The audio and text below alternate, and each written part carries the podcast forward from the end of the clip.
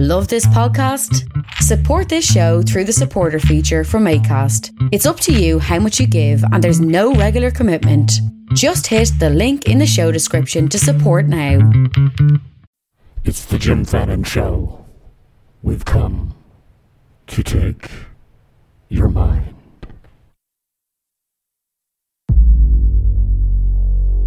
Am I still on?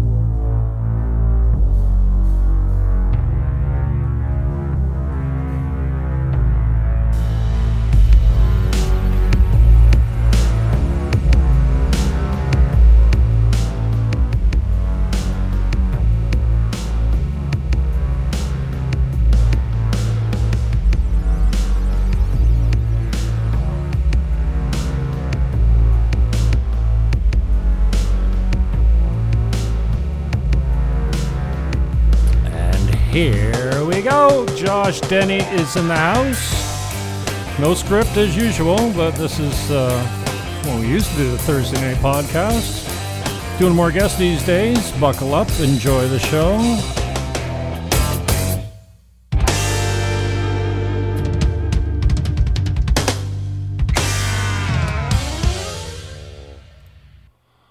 My brother, the links are in the show description wherever you're watching it. Fake Book, YouTube on the TrueTube channel, D Live, and Twitch.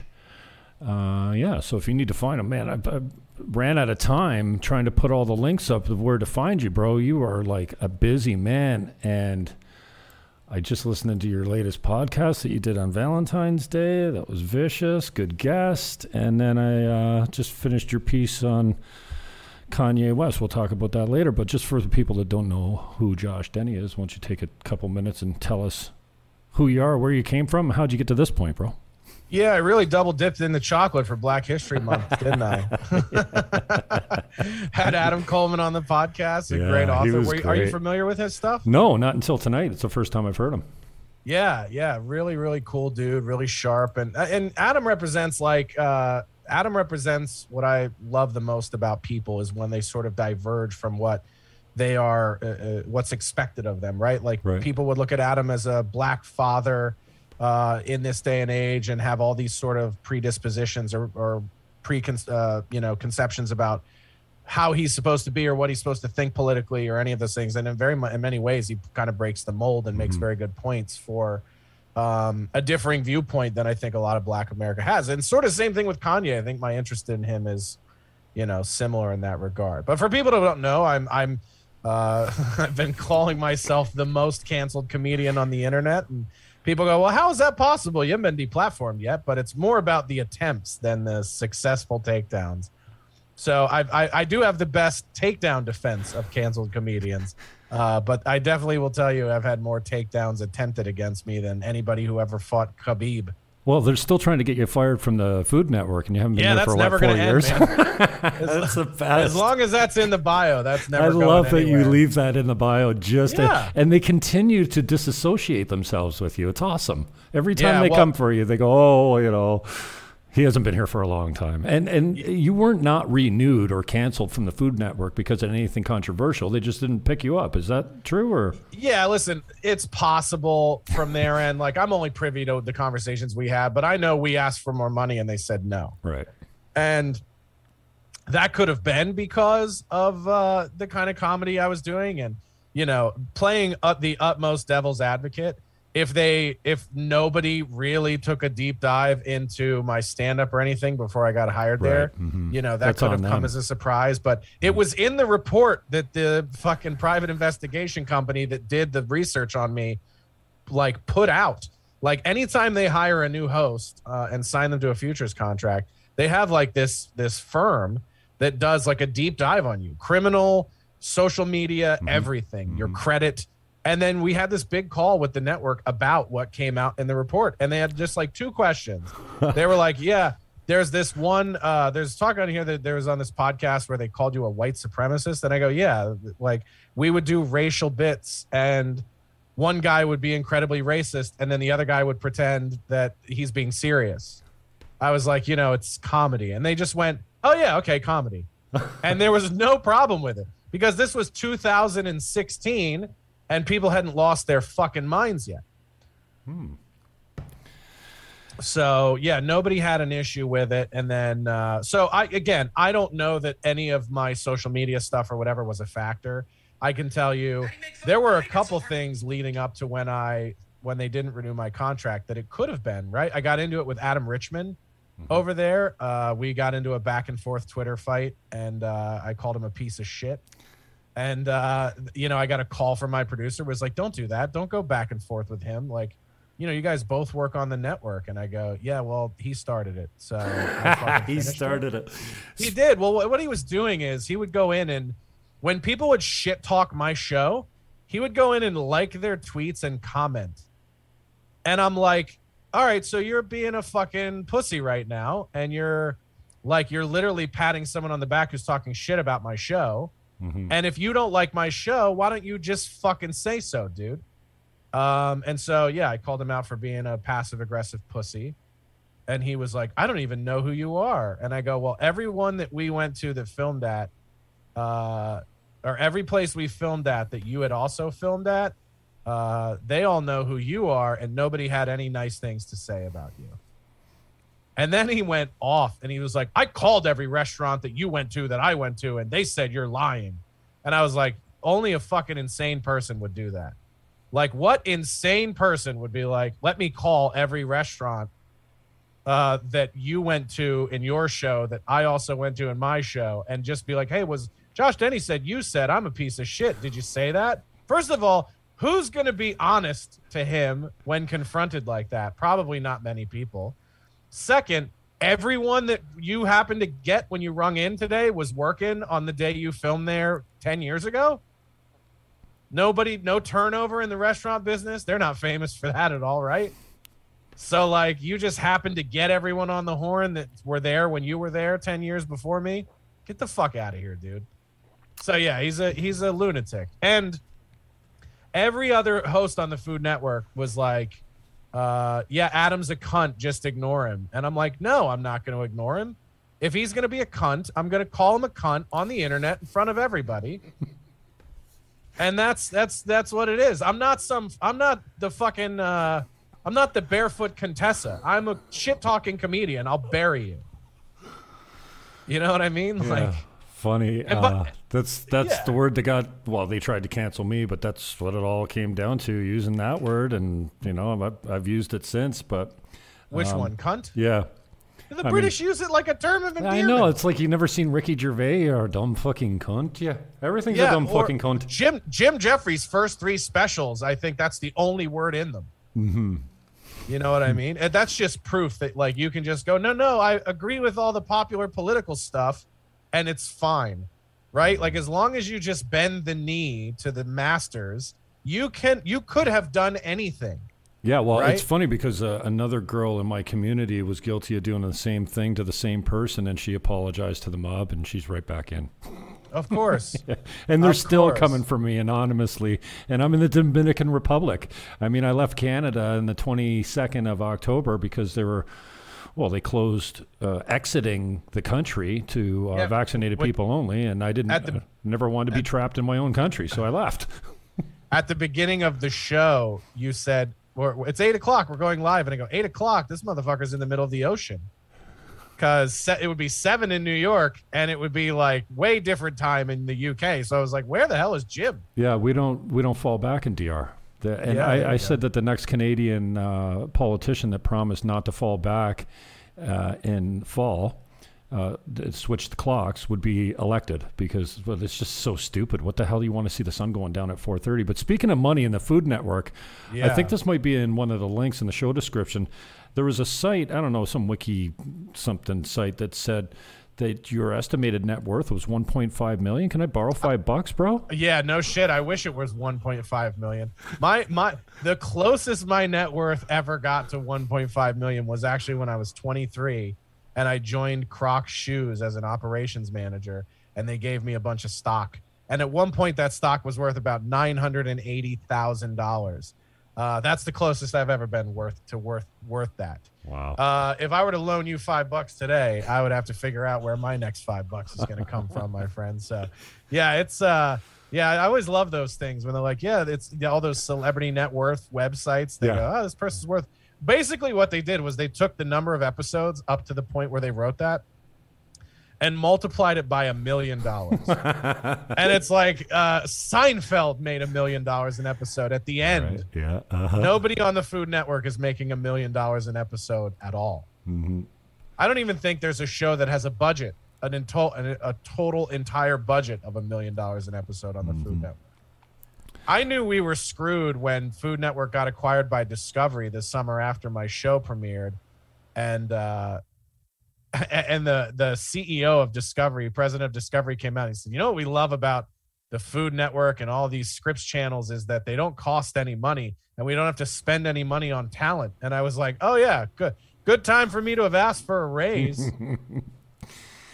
Well, Gavin's But not paying you. You don't have a, a big budget on. Ga- You got two shows Listen. on Gavin's now, but you haven't done one since. Uh, well, you haven't done uh, next week tonight since December last year. But Yeah, I, I did watch season- Big yeah, Big we- Uglies we- this week. That was great.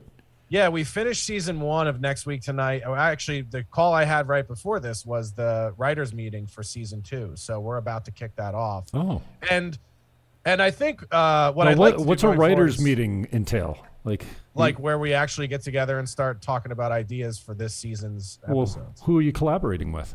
I have two other writers, buddies of mine, that are stand-up comics. Oh, okay.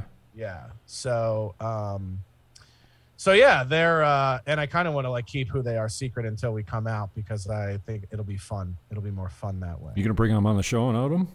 Yeah, no, no, I would I would love to. They've all been guests on my podcast before. I Okay, think, so great. but um And the show you did with uh, who was it with Gavin? I can't remember. Tim. Uh, oh no no Sam Tripoli. Sam Tripoli. Yeah, I'm not familiar Yeah. with him, but he was. Uh, it was a good dynamic with you three guys. Yeah, it's fun. You know, Sam's got the biggest conspiracy theory podcast I think out there now. Oh, does he? Tin, Okay. Tinfoil hat. Yeah. So oh, right. you know, when you get the three of us together, you get, you know, Sam with who's kind of like off the deep end with conspiracies. Uh, you get Gavin who just really knows his shit socially and politically. And so when I get to sit in a room with two people like that and I get to just play funny guy third chair, that's my favorite position. Yeah, well, Gavin. For the first time, I, I watched him just lay back and wait for his chance to talk. He wasn't uh, steamrolling. You guys kind of ran the show, and he just kind of chirped in here and there. Well, always tough when you're the streaming guy in. You, you you know because I ran into this with doing Cumia the other day. Like if you have a delay at all, Oh, right. um, you know it's it's it's a nightmare because I think I think I have a space, and then when I start to talk, he doesn't hear it right away. So he's try he doesn't want there to be silence, and so we just kept stepping on each other, and it, you know it's related to technology. I but I think it came together really well in the tinfoil hat episode with Gavin. No, it was I- great. What'd you do with Cumia? Sam's. Uh, I just did uh, Anthony's show on on Monday, I think. Oh, you're going to be on Compound then? No, I did it on Monday. Oh, it was live. yeah. Oh, cool. I've been uh, watching him a lot more only because you know I've met so many of you uh, characters through uh, the censored.tv platform, you know, and Cumia is one of them. You know, I uh, I think I joined. Um, what's the guy from uh, New York City? The guy that chain smokes, the comedian. Is he on Compound? Shit, I'm bad with names when I'm doing a live broadcast. He's from New York City, chain smokes cigarettes.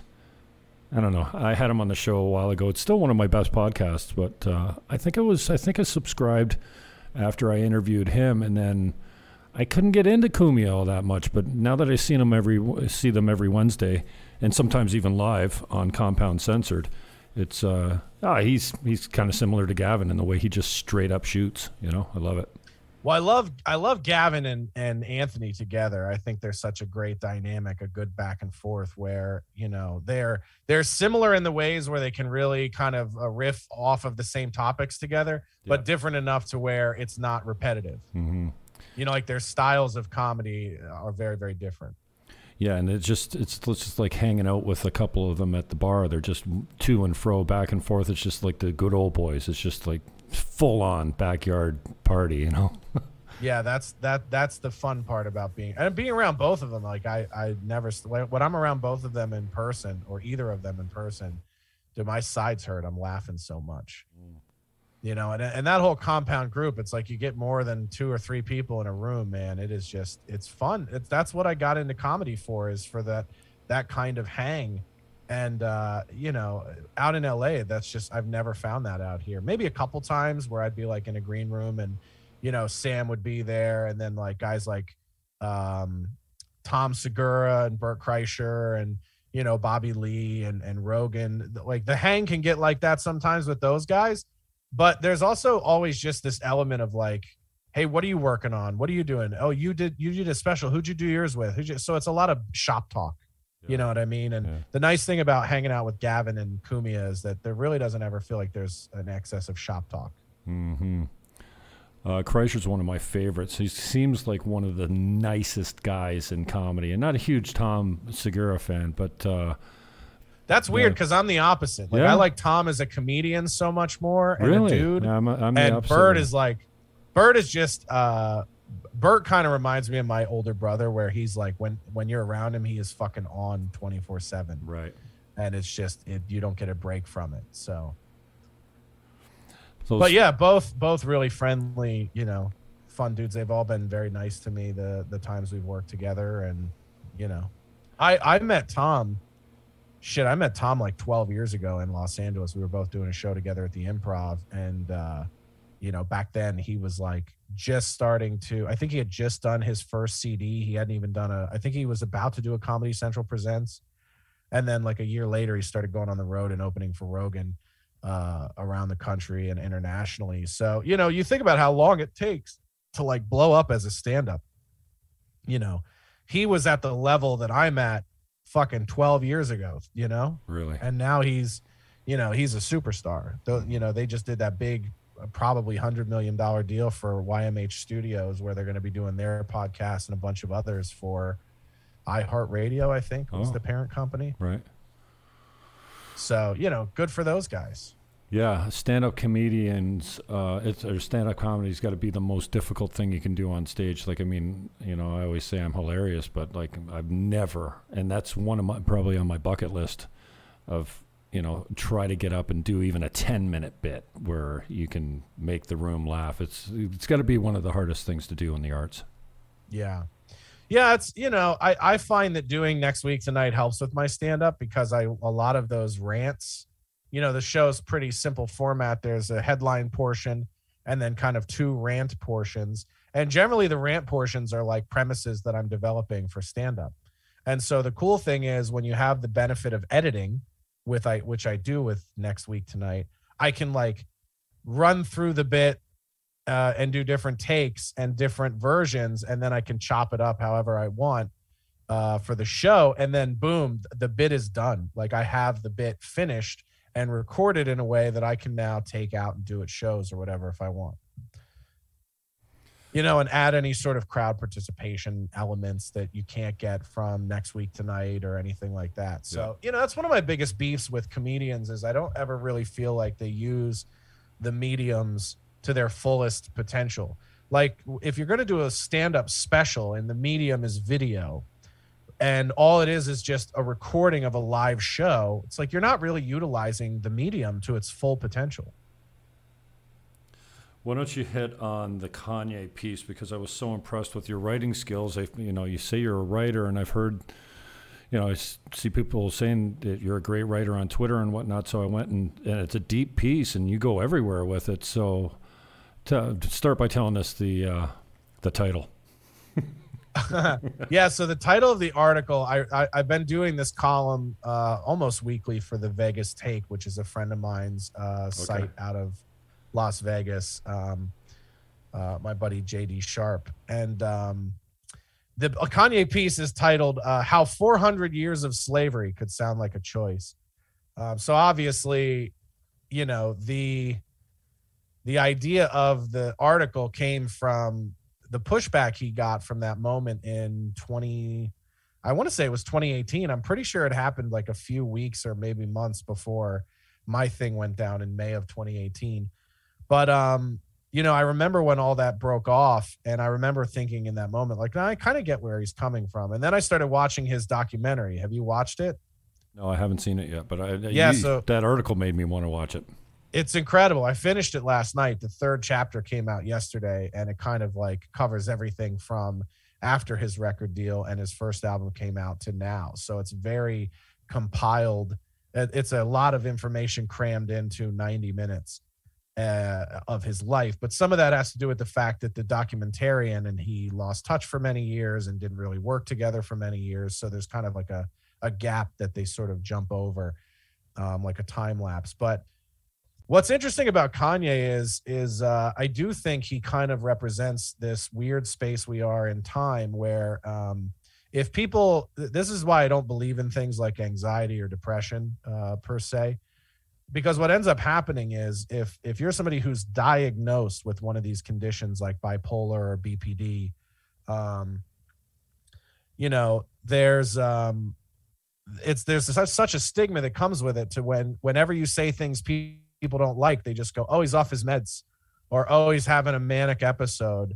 And it gives people the the right or the ability to dismiss what you're saying as crazy, uh, which is kind of wild to me that in this time where things are so progressive, that we're very quick. People are both very quick to use uh, their quote unquote mental illness as a crutch, but they're also willing to use it um, as a crucifix for people who say things they don't like and agree with.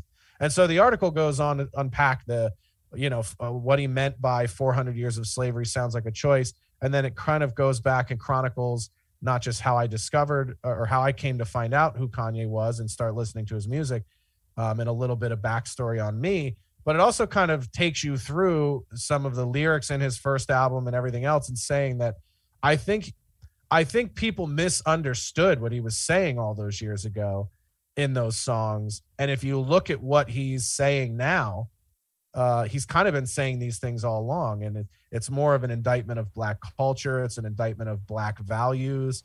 Um, and a lot of the stuff we talked about on my podcast with Adam Coleman is the idea that you know most of the problems in the black community come from within the black community mm-hmm. and that's the that's the you know the 300 pound elephant in the room that nobody ever wants to talk about and if you do it with my face you're immediately labeled a white supremacist. And if you do it with Larry Elder's face, you're also labeled a yeah, white well, supremacist. He's the, so he's the like, black face of white supremacy. We all know. Yeah, that. I mean, so there's you just can't fucking win. And you know, so I I really think Kanye is maybe the last hope of um, you know, somebody who could maybe break through the culture and change right. the way people think about uh, their problems or or their illnesses or whatever you know ailments or afflictions they believe are preventing them from getting to where they want to be in life you know he's one of the last hopes. And i find him a very interesting and inspiring dude for that. So that's why i wrote the piece. Yeah and you know it's almost like if you're white you can't you can't we can't discuss the problems in the black community even though they're glaring. And you know I've been saying for I don't know how long that you know the number one problem we have in society right now is fatherlessness. And especially when you look at the black community I know you touched on that Big in the issue, article yeah. and and uh, in the podcast with Adam as well.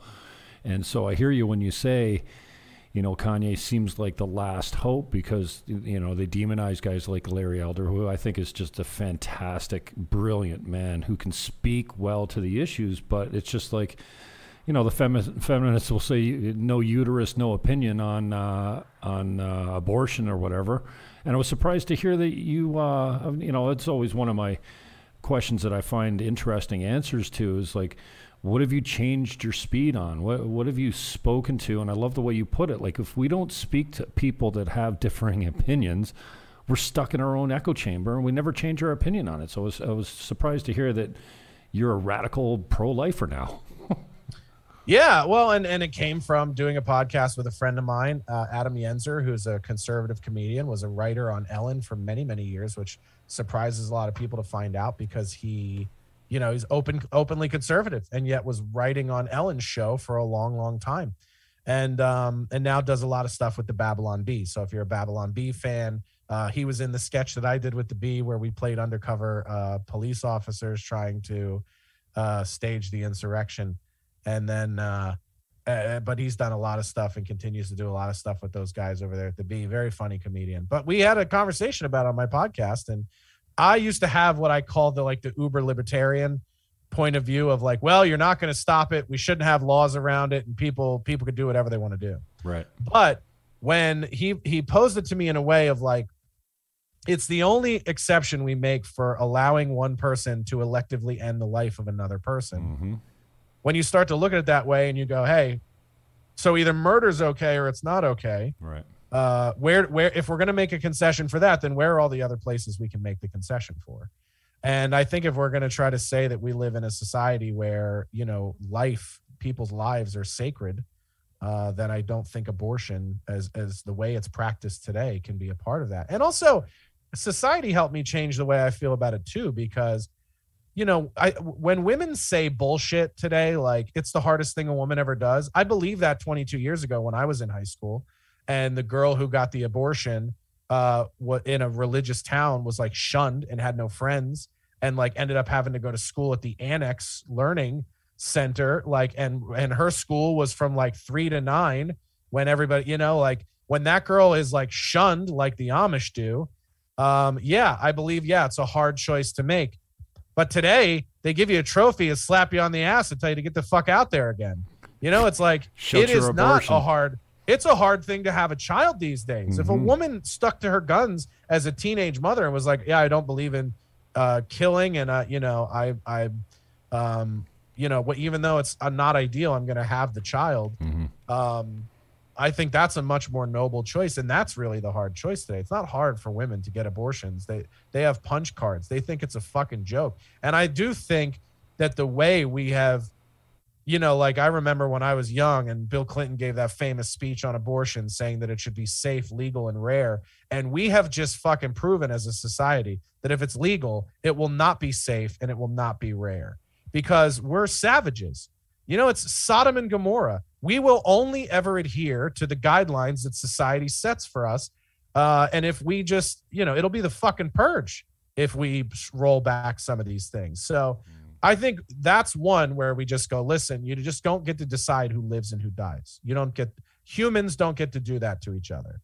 And you know, and then on top of it, it's like to me, you have this so many people waiting to adopt children in this country who can't have kids. So Mhm. the same side that is super pro gay marriage, and my philosophy on marriage is very libertarian. I don't think the government should be involved in it at all. Uh, it sounds like a private contract between two people. Mm-hmm. I agree. But uh, but i- if you're going to be super pro same sex marriage, why are you getting rid of the adoptable fucking inventory for these gay guys to have children? mm-hmm. You know what I mean? So gay gay uh, men and women are on like five year waiting lists to have children to adopt, um, and we're just throwing the inventory in the trash. It just seems like a bad supply demand uh, conundrum that we're in. Mhm. And listen, everybody can you can see plain as day, like you know, government is big on abortion because it it's population control. It's the same reason they're so pro gay. They shouldn't care about any of these things. That's not their responsibility in government. The government's role is to do essentially three things, right? Maintain order, um, uphold municipalities, right? Make sure our roads and our infrastructure is right and everything else, and to settle disputes, right? Other than that, anything that is not necessarily those three things, well, that's the those are the purposes of laws, right?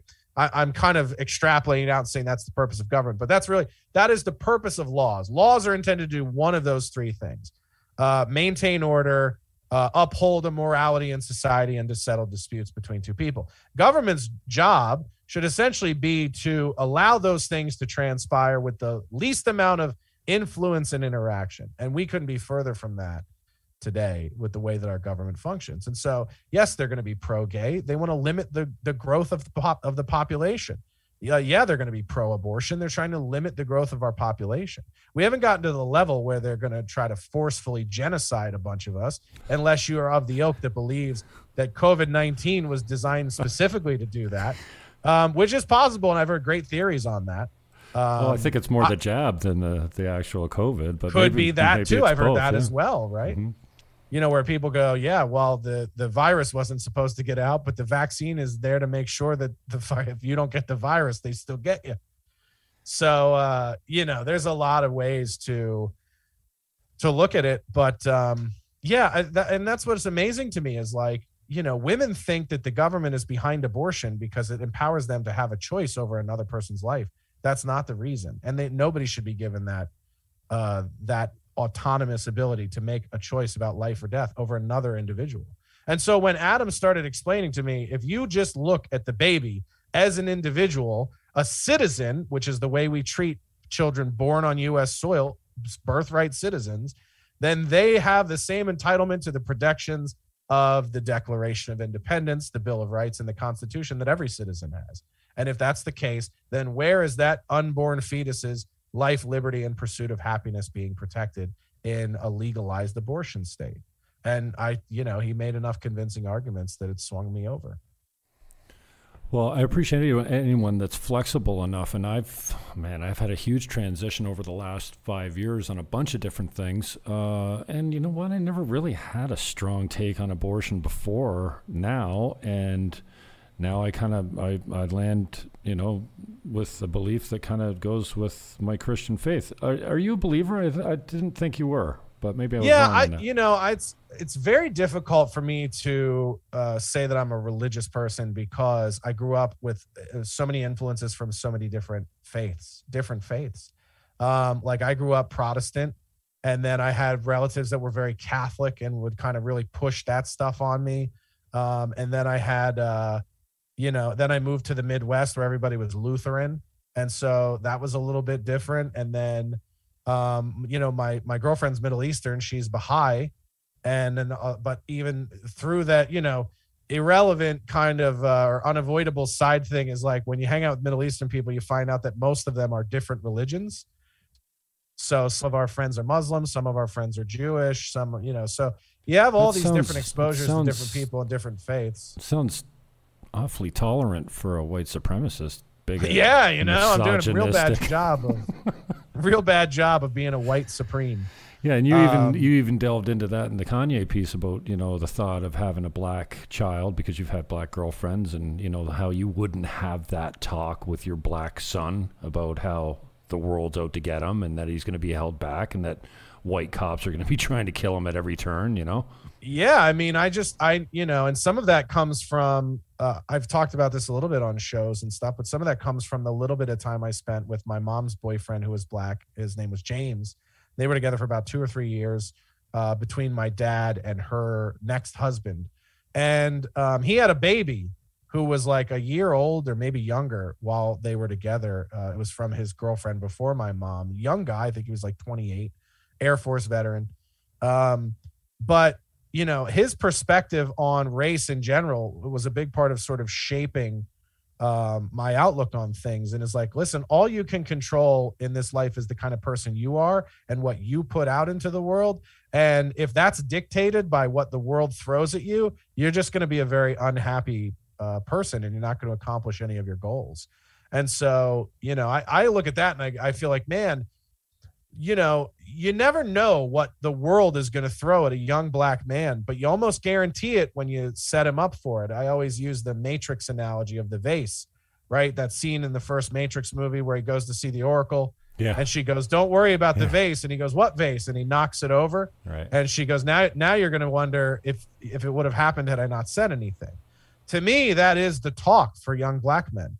I think parents give their young men and, and daughters the talk and then they literally go out into the world expecting those problems looking for those problems looking for that trouble and it fucking finds them. Mm-hmm. and and the best way to avoid that from happening is to just not create that environment in the mind of your children. Right. And think about that. Take race out of it. If you fucking told your kids that they're only ever going to amount to so much because certain people in the world don't like them will never like them uh, and will try to prevent them from being successful. Are you being a realist or are you putting limitations on your children before they even go out into the world and discover what it is for themselves? I mean, I just think that's I you know, Gavin says the talk is child abuse And I couldn't agree more uh, with that sentiment. That Mm-hmm. yeah, I think black parents having the talk with their black children is fucking child abuse. You're literally sending them out there believing that they're going to be persecuted and murdered, and then that is going to create hostility on their end towards those individuals, and that's going to escalate problems. I see it happen all the time. Yeah, you're actually creating a psychological filter for which they will see their whole entire life through, and it's no wonder we've got problems with race. I mean, I I know I heard you say the other day. Was it Morgan Freeman said, you know how you you you stop? You, here's how we end racism: stop talking about it. Because Yeah. every time we're, Yeah. we're more tolerant than we've ever been. North America is the most tolerant society in the world, and we have the left telling us that we're all bad, and that you know, in, in my country, my former country, hopefully, uh, Justin Trudeau is lately just virtue signaling about how the RCMP is racist, how the the judges are ra- like he, he's indoctrinating a whole new generation of people by saying, "Oh yeah, we're bad and you're bad." Well, and I've long said this is like generally what I've experienced, and maybe you've seen this too, Jim, is um, the people that often are like the most vocal about woke shit have the most checkered past. Like I always use the example of Mark Wahlberg. Like he gave an interview one time for I think it was for Rolling Stone or something where he went into great detail about how essentially him and like a bunch of other kids from the neighborhood stoned a fucking Asian kid that they went to school with, and it's like Jesus Christ, Mark Wahlberg! Like you literally threw rocks at a kid because of his of his race, and now you're like, yeah, racism is bad. No, no, no, no, no. Like you actually were racist and did racist things. Don't tell people like me who make racist jokes but have never thrown rocks at anybody uh, that that I'm worse. Do you know what I mean? Like that, and that's the world we live in now, where it's just like, well, and what people, what the woke will tell you is, well, your jokes hurt feelings and those rocks hurt feelings, so they're the same. And I'm like, Words no, are violence. Yeah. we can't live in that world No. that's not based in reality at all.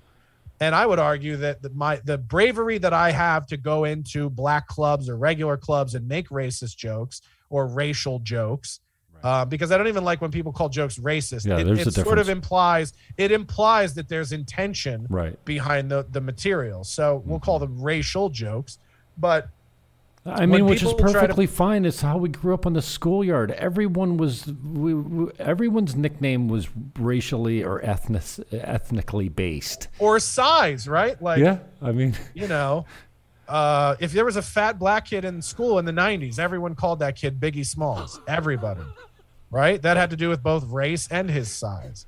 So, you know, it's like, and also, but that's how you bridge the gap. Yeah, You know, I can't tell you how many times I've gone on stage and like hammered the audience with like racial shit.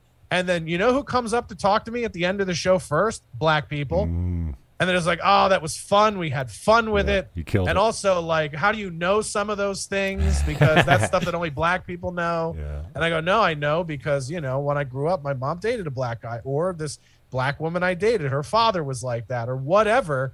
And it just like, it really is, it can be an olive branch between people with different backgrounds. And Mhm. what happens is the pe- the woke are people who have either entirely vanilla backgrounds, so they have no cultural perspective on it at all, or their backgrounds are so bad and they've actually done horrible things to like marginalized groups or people or whatever, and they have guilt.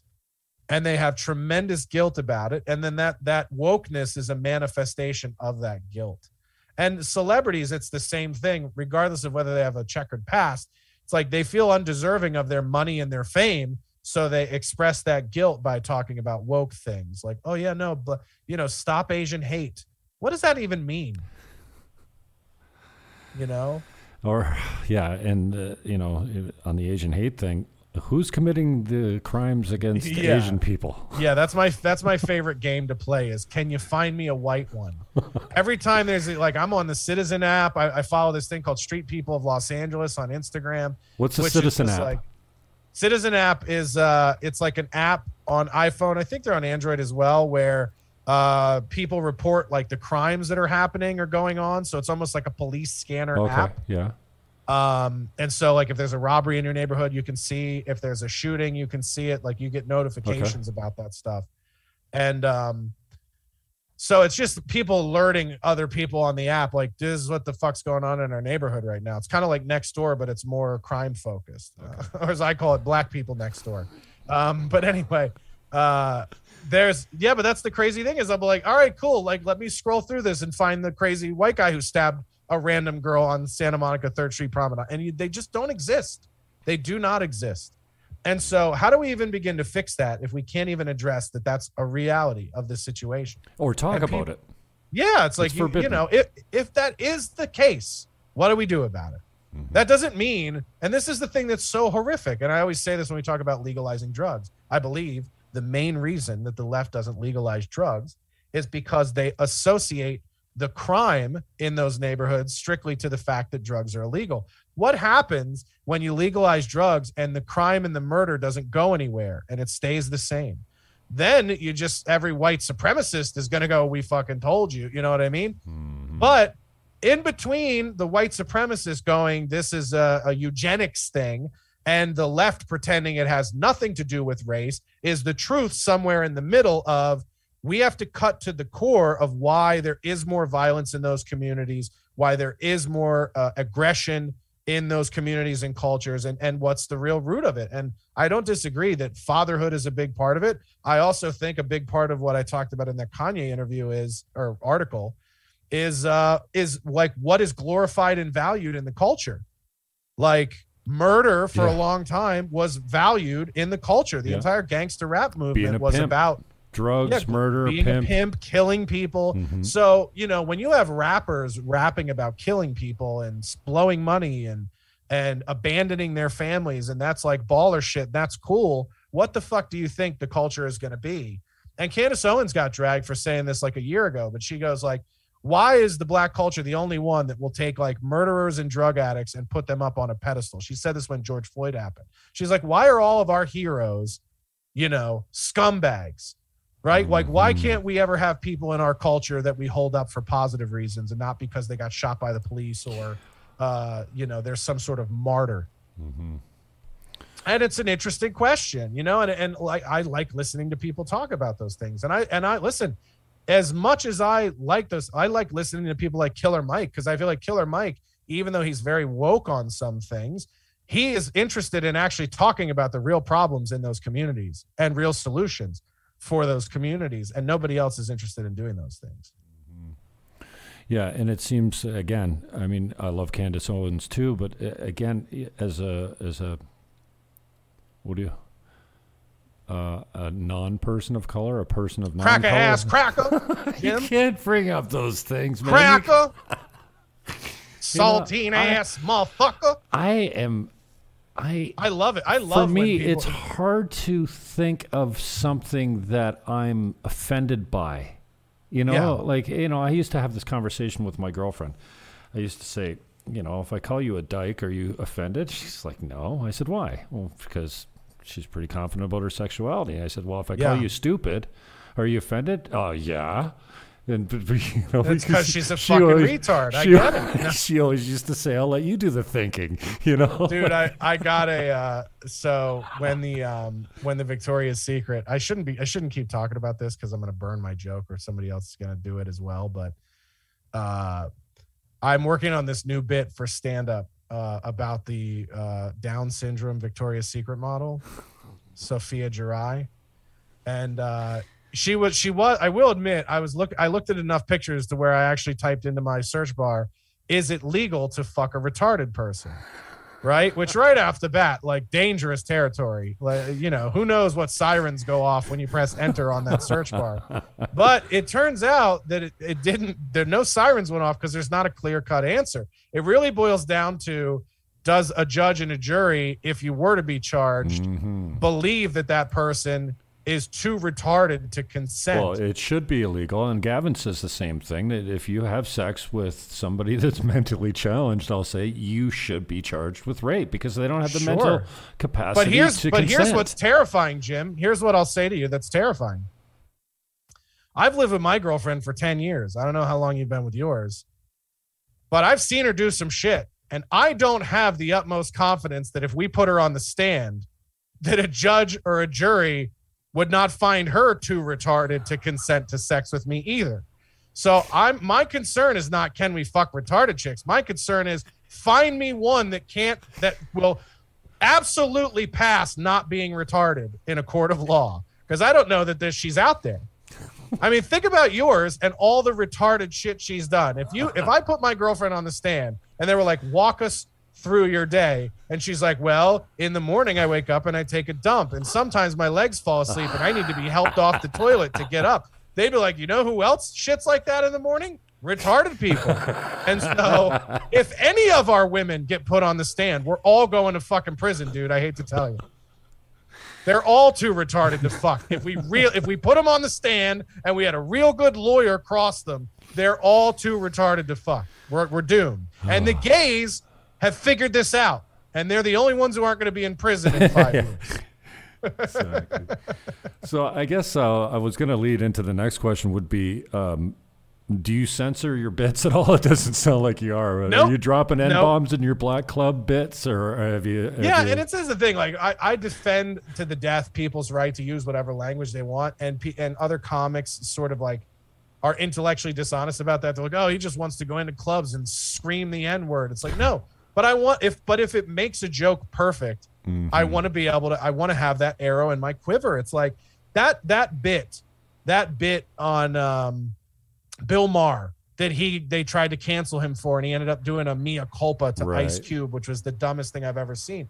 That bit was perfectly timed. Mhm. you know what i mean? Like the way he th- delivered that line it's like it's absolutely perfect. And for him to apologize for that was like that was a death blow to comedy because it's like he's not being racist. It's the perfect retort to what the guy across from him said. It's just the perfect retort. And you and it's not funny without that word. If he said i'm a house n word the joke doesn't land. No. you know what I mean? And so it's like you And- he has to say it to fucking crush that and there's joke. no benefit of saying N bomb or N word because, like Gavin says, soon as I say N word, you play the word in your head. You hear it. Yeah, you, we all know what I'm talking it. about. exactly. it would be like it's it- no difference. me- It's, it's the only word that is segregated by class. Like there's, a, it's the only word that certain people can use. And you know what? I've been saying this about the word for a long time.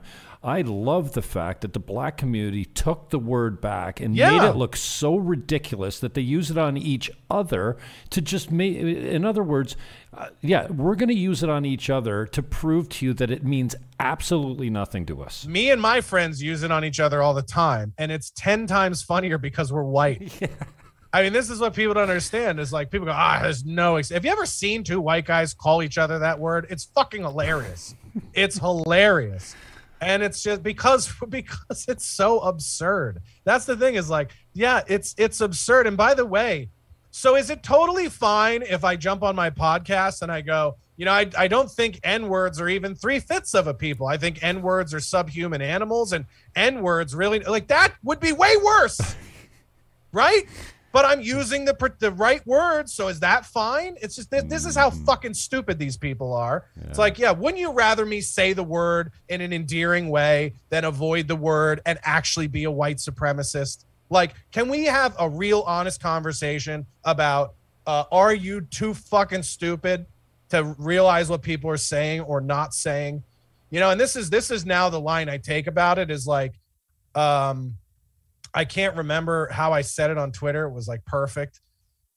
You do Uh, have a pretty perfect Twitter feed, man. You've and But- you. There's no holes at bar. It, have you never been canceled from Twitter?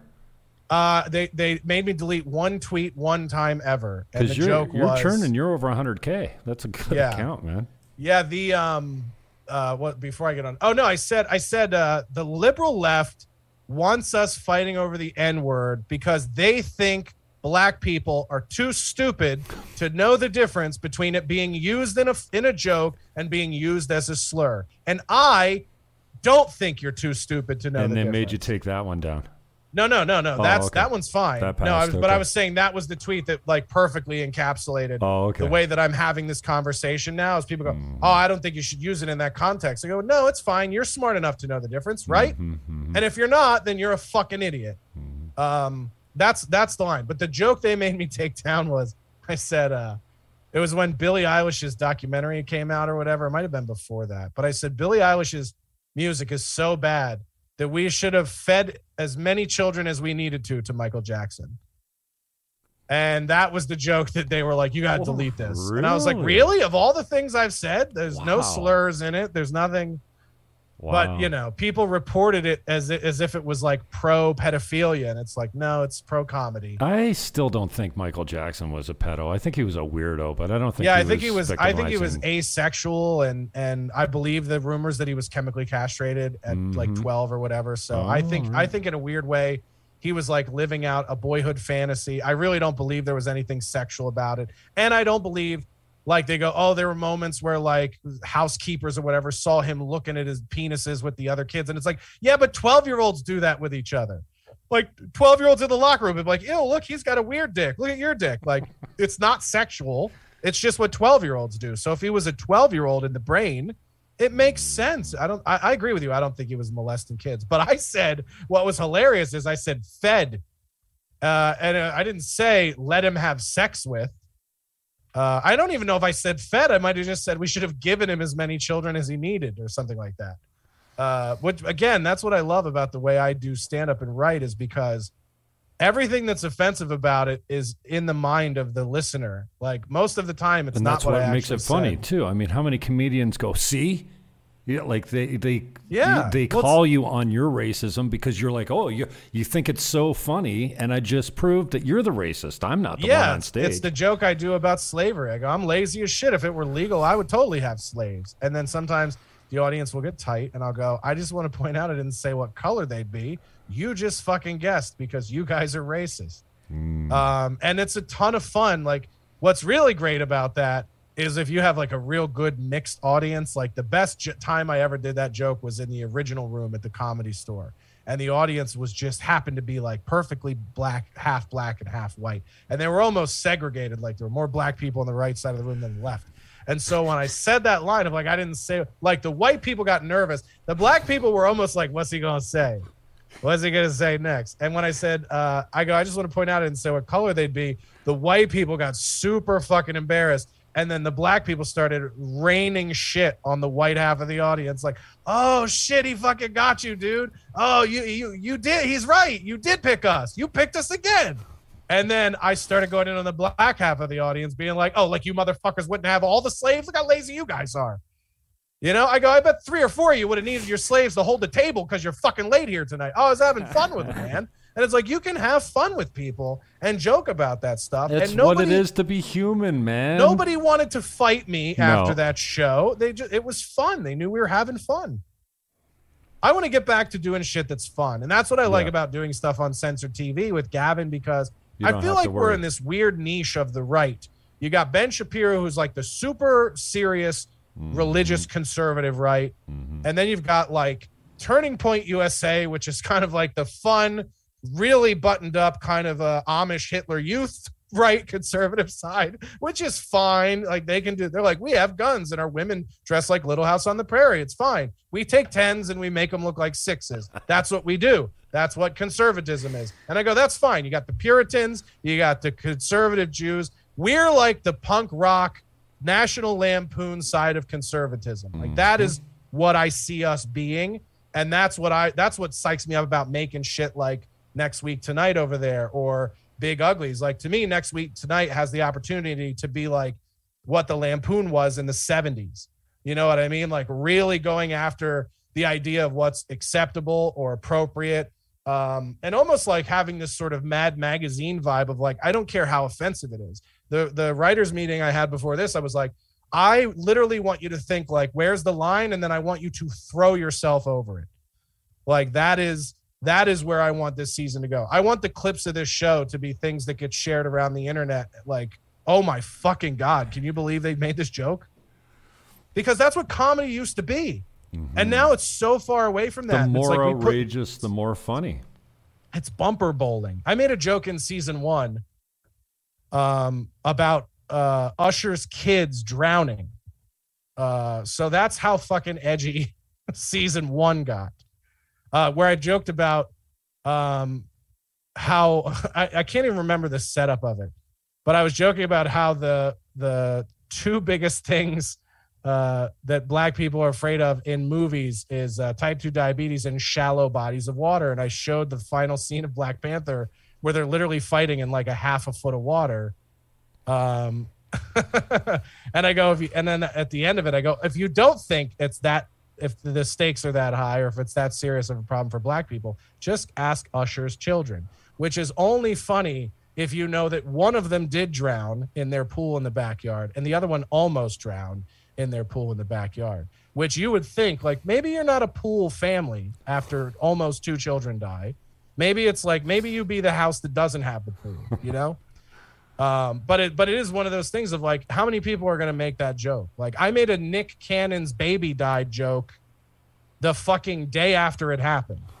Like, and that's what to me, that's what a current events news show should be like, and if it's on the internet, shouldn't it be more severe and harsh than anything on TV? Mm-hmm. So that's the challenge for season two, and that's part of the reason why we've taken so much time off. Is I've really wanted to make sure I get the right dudes in to write with me, and I want to make good. sure that it's not just reliant on how many good jokes I can write in a week, but it's how many the three of us can write. And even being on the call and fucking around, I'm like, dude, we're gonna we're gonna make some real awesome shit this season. Mm, I'm because looking forward to that. They're Good. both really funny guys, and one of them is like really dry and sarcastic, mm. and the other one is just a sledgehammer, man, and really fucking funny.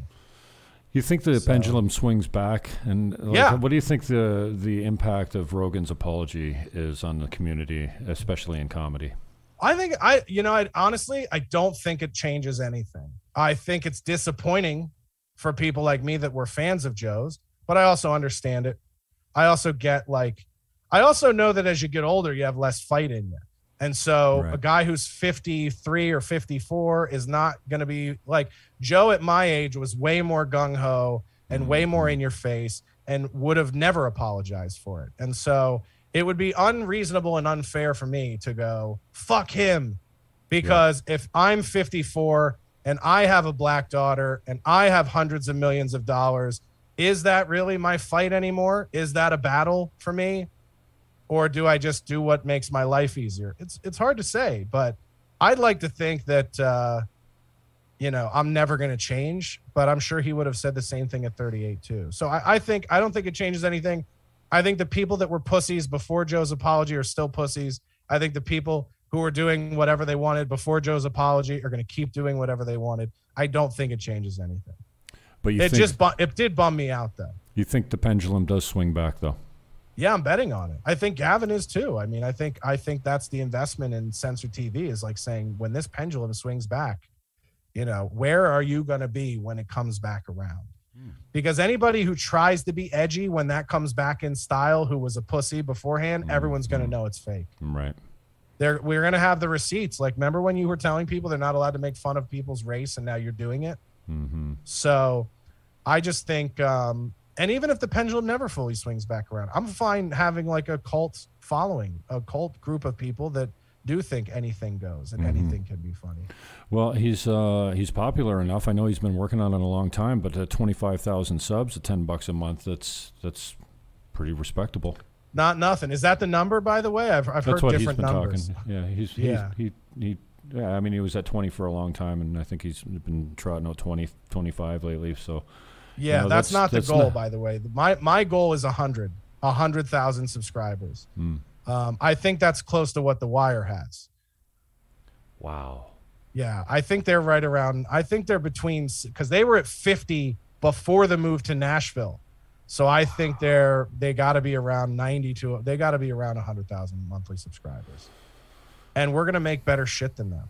Mm. Like that's the thing. It's like we get to hundred thousand subscribers, we can make Animal House. Mm-hmm. You know what I mean? Like that's the goal. The goal is to be, you know, who's uh, this is the other thing. Who what, what's the last fucking really funny comedy movie you've seen that's come out in the last 10 years? There isn't one. Mm-hmm. There isn't one. You know what I mean? So like I just want to get back to, you know, where where people have the balls to make comedy. And people should, you know, anybody watching this who isn't uh, subscribed to censored, subscribe. Like that's what we need. We need subscribers and the more subscribers we get the more you know finances we have to do shit and to make cool shit and the thing i love about gavin is he's very much like, dude, if we have the resources, fucking go get it. Like, go do it. Go have fun with it. He doesn't care if it's, you know, it, there's no line. There's no, oh, that's too far. That's inappropriate. There's none of that. And so, you know, that's that's why I laugh when people are like, Josh, go do stuff with the Daily Wire. I go, why? So I can be slapped on the wrist every day? Yeah, well, that's the uh, what do they call it? What's uh, Michelle Malkin call it? The Ben Shapiro's the um, uh, I don't know, but they're, they're, the conservatives that will censor you in a minute. Yeah, a minute. As soon as yeah, I call I call line. it the puritanical right. Mm-hmm. You know, and it's that's very much like, and, and you kind of have that on both sides with like Turning Point and Daily Wire, where they're both very puritanical, right? Mm-hmm. Like we like women that carry guns. Cool, I like that, and don't have sex until marriage. Wait, what? you know, like that doesn't sound cool. That sound that sounds really, really backwards. So, you know, I like a woman with a gun. I also like a woman with a dirty mind. Can we combine those two things? Mm. So, you know, this idea that we're going to restore women to like what they looked like back when they were on coins is not appealing to me. I'm not really interested in a lot of like 18th century coin pussy. You know what I mean? So. cool, man. What else you got coming up? What should we look for other than what we've talked about already? Oh, I didn't know you were a musician either. Yeah. Oh, yeah. What what gave that away? Oh, did you oh, have a pick in your oh, hand because earlier? Uh, the article? Yeah, the article yeah, too. I but I did, yeah. did. Yeah, no, I I've played guitar since so I'm not really a musician. I played guitar since I was seven. And I was in bands and everything through my teenage years and always was playing with older guys. I started bands and went out and gigged and toured and did all that stuff, metal bands in my uh, late teens and early 20s. And then when I got into stand up at 23, I pretty much stopped everything musical and I would still pick up my guitars from time to time and play and jam out or whatever. But uh, I haven't even really picked up my guitars in a while, and um, I so like I live with my girlfriend. I don't know if you do, but they'll mine does this thing where we'll be watching something and she's like, "Let me I got to go to the bathroom." And then she'll be up and around the fucking house for an hour doing nonsense, right? Like uh, and so you got like, okay, what can I watch that's 10 minutes or 20 minutes or 30, you know what I mean? Like, so that I can watch it because she's going to be more than a minute, but she's not going to be long enough for me to watch a movie or a show in between the fucking movie or the show we're supposed to be watching. So I started watching a lot of these like guitar videos, gear videos, restoration videos, and I have a 1972 Les Paul custom copy which was like one of the uh, Penco copy, which was like one of the Japanese lawsuit guitars that were basically spec for spec yeah. a Gibson Les Paul. Mm-hmm. And I started restoring damn it. Damn good guitar too. Oh, amazing! And I started mm-hmm. restoring it, and I like it more than a Gibson because it has a really thin neck, because it was made in Japan, and they have little China, tiny Chinese fucking Japanese hands like I do, so it was perfect for me. And that was the guitar I learned on from the time I was seven until I started getting my own guitars when I was like 15. I got an Ibanez, a bunch of Ibanez's, Jacksons, Schect. I was playing Schecter when I was touring, which I now live like five minutes from the Schecter factory, which is kind of interesting. They're in Sun Valley and I'm in Burbank. But uh, I pulled this thing out and I had started a restoration on it, you know, 15 years ago and never did it. And I have all the parts. So I was like, I'm finishing this guitar. So I literally just ordered the wiring harness um, today or the yeah all the all the electronics for it to get the pickups going and then of course i start going in and i go all right i need this hardware i need this um you know I, I why don't i just change this why don't i change that so i just went through and went nuts and got a bunch of stuff but hopefully i'll have that guitar up and running again uh pretty soon and then i have a, a sterling music man copy i really like ernie ball guitars uh, they're kind of random. Not a lot of people play them, but I really like the feel of them. Um, so they're like really short. They're kind of like Telecasters, but they're a little beefier and they have a little bit more real uh, staticky, dirty sound, which I like. Mm-hmm. So uh, I still have that guitar, and it still has the factory strings on it from when I bought it. So those need to be replaced. But I, st- you know, technology is so crazy. Like when I was playing guitar, when I was, you know, this was like 99, 2000 you had to have an amp just to practice on or jam out in in your house. There was no other technology. Now you can plug your fucking guitar into your computer and play every amp that's ever been invented ever. It's so wild. So I, you know, this morning I just plugged the Ernie ball into my audio interface and was playing around with this app called AmpliTube, which is every amp that's ever existed. Yeah. And I was just like, oh my God, this is insane. And like you can blend them. So I'm like, oh, I have a Roland JC 120 with a Marshall JCM 900, and I can blend the two. And, you know, shit that I never had the money to do when I was playing music. Like I would just go through phases. So like, and initially I was like, no, I have a, I am an Ibanez RG PV 5150 guy. And then I was like, no, no, I'm a, you know, I'm a dual humbucker Marshall guy. And I went through that phase. And then, you know, and then I went through my phase of like baritone guitars and, uh, and I was playing a Mesa triple rectifier at the end of my time playing. And so, like, I always had good gear. The most expensive guitar I ever bought, uh, it was like I took a credit card out when I was like 20 years old and then went right to Guitar Center and bought a Paul Reed Smith, um, like custom, tw- like a $2,700 guitar, like an asshole. Ended up selling it like six months later because my band broke up. And I was like, well, I'm, I'm not gigging with this. There's no need in having a $3,000 guitar. Oh, wow. So, you know, I had a job where I was making like 50 grand a year and I was buying fucking $3,000 guitars. And, you know, I thought I was going to be a famous musician. So I was like, this is an investment. And then so I sold that. I downgraded. I was playing Yamaha guitars for a while, which I also love. So kind of like comedy and everything else. I like playing the stuff that nobody else plays. So I think that's why I have an affinity for like Yamaha guitars and Music Man guitars. The craftsmanship's really good, and not everybody has them. Cool, man. Give us some uh, people to follow and listen to. Who you uh, who do you think's funny? Who are you listening to? Podcasts or anything? That you, because uh, Um, I'm so excited for Ryan Long's stand-up special. Really funny Canadian comedian, lives Right. in New York now. Uh, I think he's one of the funniest dudes. Mm-hmm. And you know, when I talked to Gavin about like people we should target to bring over to censored, he's at the top of the list. I think you know Ryan is hilarious and uh, really funny, and I can't wait to see what his. He did a funny teaser on it that I shared on Twitter, um, which was sort of like a lot of his sketches, where he said, "I would describe my style of comedy as exclusively using white women's names as punchlines." And then literally goes on to like mock woke comedy for the next, you know, minute of the clip. But nice. really funny dude does really great sketches and shorts There's shane gillis is another one the gillian Okay. keefe sketches they did over the pandemic are funnier than anything snl's done in 40 years Oh, SNL is just a waste of time. and it has been for so long. So those are the guys i like the most. I'd say gillis ryan long um who else out there do i really like? Yeah as far as like actually making comedy content i'd say those are probably my two favorites. And then as far as podcasts i mean I, you and i listen to the same stuff. I listen to anthony chrissy uh gino. I listen to uh you know gino and aaron when i can. I listen to uh gavin. I, I i've been tuning into gavin almost every day now just because it's, it's part of my routine and Yeah.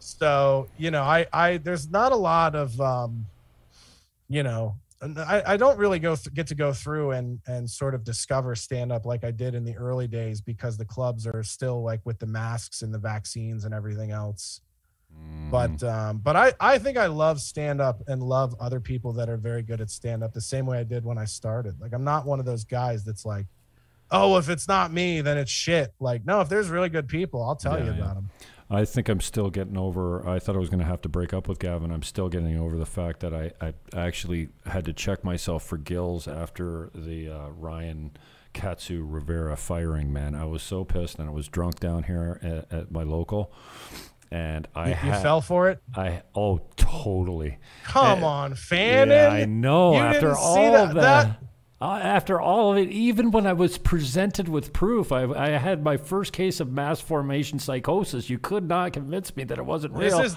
this is the problem with you guys that watch every day is that you'll fall for that shit. Like I at the time I was watching, I really haven't watched every day until after we did the marathon.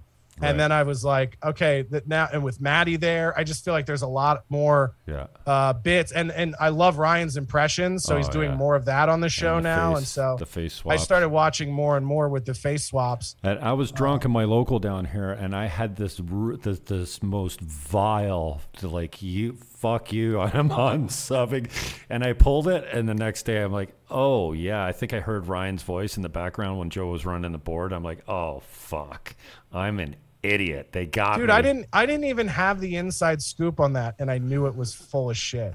And I did. That's have the why I felt so on- fucking bad for myself because I was just like, I can't believe I fell for this because it's the, it's exactly their speed. It's exactly what they do, and I just Yeah, they'll do I stuff like that all in. the time. The- Yeah, I mean, like you know, that's Gavin's speed. Like there was, Mm. there were like rumors going around one time. I don't know if Milo started them or somebody, but they're like that the network was going under. yeah, my And and and so Gavin's like, I'm gonna start having like lights shut off, and like we're just gonna not do the show for a week, and you know he'll lean into shit like that. Mm. Like he'll fuck with the audience uh, on on stuff like that, which is fun. I like somebody best. who's like, Yeah. oh, if they think we're out of money, let's let's let them believe we are. play it up. Yeah, it's it's great. Like, you know, sometimes leaning into the bullshit people say about you is funnier than rejecting it or denying it. Yeah, I've learned that. Yeah. All right, brother. I love you. I got to get out of here because well, Likewise, man. Gavin's coming up soon. I can't miss the live show, dude. It's Thursday There night. you go. So uh, thanks for the time. I appreciate, and uh, you know, it's kind of, uh, you know, I got a lot of time for Maddie too, because guys like you and Maddie, um, you know, talk to your fans. You know what I mean? Like, and uh, you know, you try and get a reply from uh, Gavin or what. If you give him, if you send him an email that's so dramatic and full of bullshit, he'll respond to it just because he wants to tell you what an idiot you are. But uh, that's what I like about you guys. You're accessible and you uh, you communicate with your fans, which is Well, which don't is great, man. Don't take don't take that personally because I'll tell you there are days where I'll text Gavin or I'll call him and we'll be on the phone for an hour, and then like I'll send him five things over the course of a week and I won't get a response. Like I've sent him five things since Monday. Uh, one of them was an idea of something that I was like, we should do this on your show, uh, and I think it'd be really funny. Right. and and nothing. And it's not because it sucks. I think he would probably he probably loves it. He just gets busy with shit, man. And like so, you just can't take that stuff personally. No, he, do, he does, and then you know he'll, we'll get wrapped up, and then he'll call me, and we'll be on the phone for an hour and a half, and I hadn't heard from him for like two months. So Mm-hmm. it just happens that way, man. And you know the dude is like. He, he's paddling most of the oars on the ship that is censored right now. I'm Mm-hmm. I'm trying to do more in terms of creating content and stuff and trying to help out to where you know that it's the old uh, many hands lightens the load Yeah. right hmm so i'm trying to do my part and uh, step up and do more stuff. We'll see if we keep doing the sports show over there. It seems like everybody liked it. Yeah, it was great, and it was a good introduction to another talent too. I didn't know who Spitz was, so it's, yeah you know, he's and he's very funny. Like he did he did just hit himself in the head before we started that so he was not his normal you know riffing impression self at the beginning of that but he does one of the best trumps of anybody i oh know. Oh, really? He does a great Jon Gruden impression, which he'll bring out on the Oh, show don't even talk about Gruden, man. That's a you know, sensitive he's spot. we got me. he's got some good ones. It, dude, his Gruden's, fucking Gruden's one of the best football men ever, and a good man. And you know, I love the story that he told. He went to his doctor and said, "Doc, I'm only sleeping like three hours a night." And he says, "So how do you feel?" He says, "Fine." He says, "So what are you worried about? Go to work." Because he'd Yeah. be at the office at 4:30 in the morning, four o'clock in the morning, because he was just watching film and obsessed with it. And that, you know, that whole takedown of uh, Gruden, like he, he's one of the most, one of the best football minds in, ever. You know, and Yeah. to see him take a knee, and I mean, I guess he was up against it, but oh, that was so much bullshit, so much bullshit. I love Jon. Gruden. Yeah, and, and he was an Eagles coach, if- and you got to get over Carson Wentz, man. He ain't all that in a bag of chips. I'm not saying he's, top ten. A top ten quarterback in the league. yeah, I give you, You know, that. that's the thing. Yeah, why, and pe- you don't people get act top like tens everywhere. people. Yeah, people act. well, I'm not saying he's fucking Aaron Rodgers, but people talk about him like he's Daniel Jones, and it's like, yo, this guy was MVP, led the Eagles to the season. They've oh, the, the only Yeah. Super Bowl they've ever won. That's true. Okay. And last year, it's like what Colin Cowherd says 27 touchdowns, seven interceptions, 95% completion percentage. Was it all pretty? No. But Yeah. it still puts him in the top 10 of quarterbacks in the league. So, like, let's let's be realistic.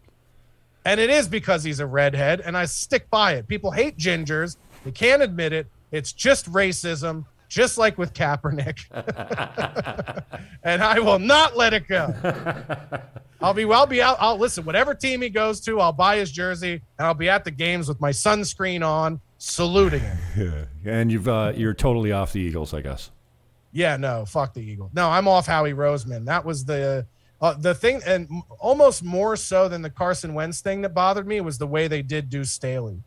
You know, they, Deuce Staley should have gotten a year Oh yeah, I agree with you. as an as a head coach to like run it and see how it goes. You know what I mean? Mhm. And you know, uh, Yeah, give Deuce give the guy. home- he's, he had been with the organization for two decades. Give the guy a run. yeah, no, I agree completely. So I I didn't like that. That was that was where I was like, uh, and then I hated the Nick, uh, uh, whatever his name. What's his name? Nick Foles. No, no, no. The, the, special? coach, Oh, uh, Sirianni. I hated the Sirianni hire. Mm-hmm. You know, I just, I, I I- listen, I, and I'll say this till I'm blue in the face.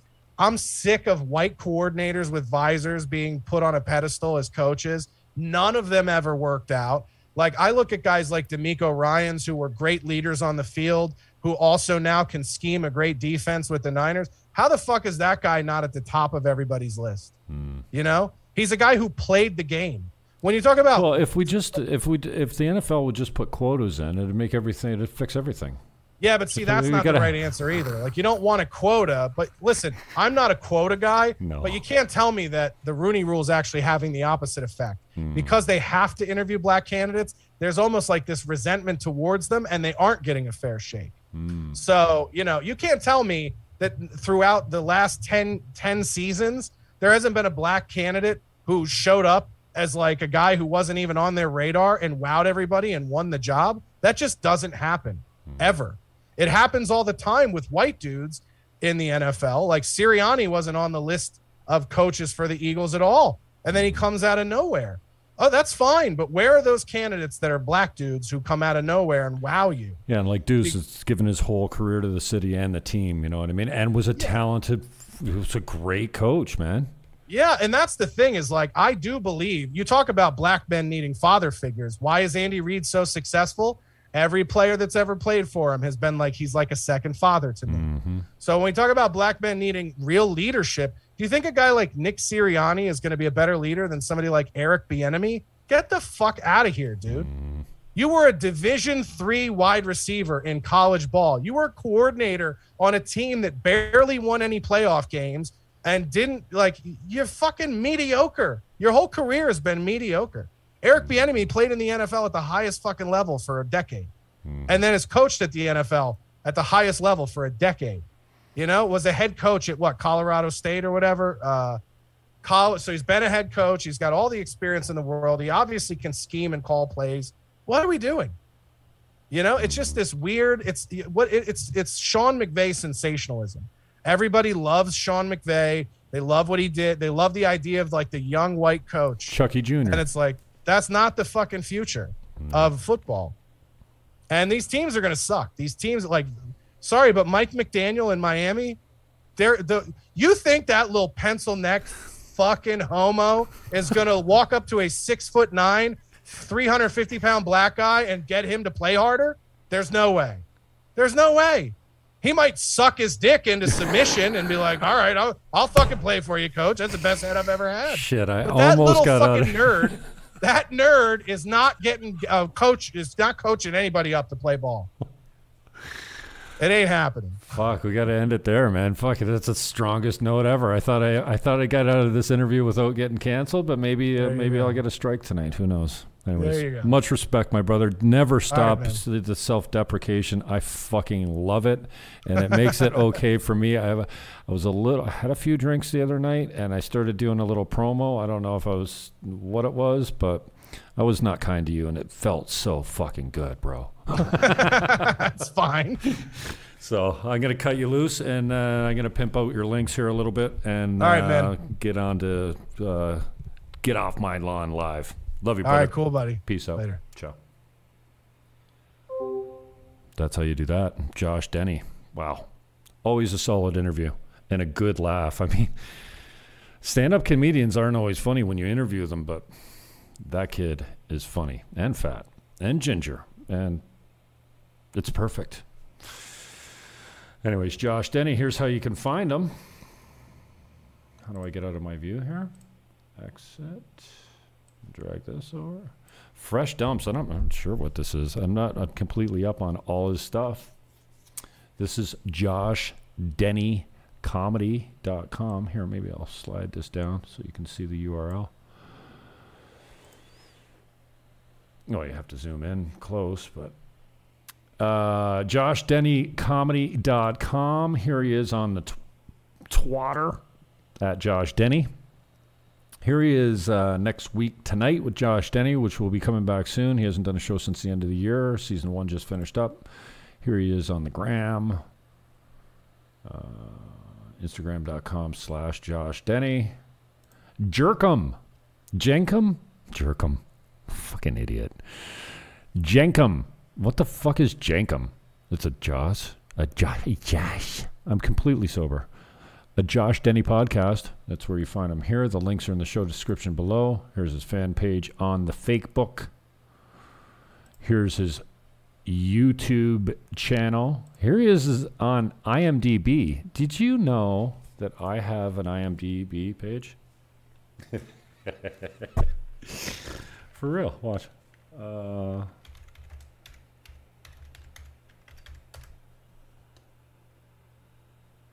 actor, fight. Oh, how come I can't? Some put a picture up for me. Well, I thought I I thought I subscribed to IMDb Pro so I could change my picture. Yep. I'm the boss in fight. You know it. And here, oh, this is the wiki thing. So that's it. I'm out. Uh, head on over to censored.tv. I think you can watch the first uh, uh, 30 minutes free. See how I didn't say for free? you can watch it free because you could watch it for $10 a month, for $10 a month, or you can watch it free. Free does not require the preposition for. It's a preposition, right? Yeah. Anyways, uh, thanks to my guest. Josh Denny has always been generous with his time, and uh, he is always hilarious as fuck. And sorry to Facebook, I promoted it so much on Facebook, but then uh, for whatever reason, the feed didn't go out. We went out to True we went out to YouTube on True, the TrueTube channel on YouTube. We went to D Live and Twitch. I'm watching it right now on YouTube, so we're there. But uh, the fake book feed did not roll out tonight for whatever reason. So, peace, love hug your neighbor, whatever you do. Rip that mask off your face. It's not doing anything. I love you. I am Oot.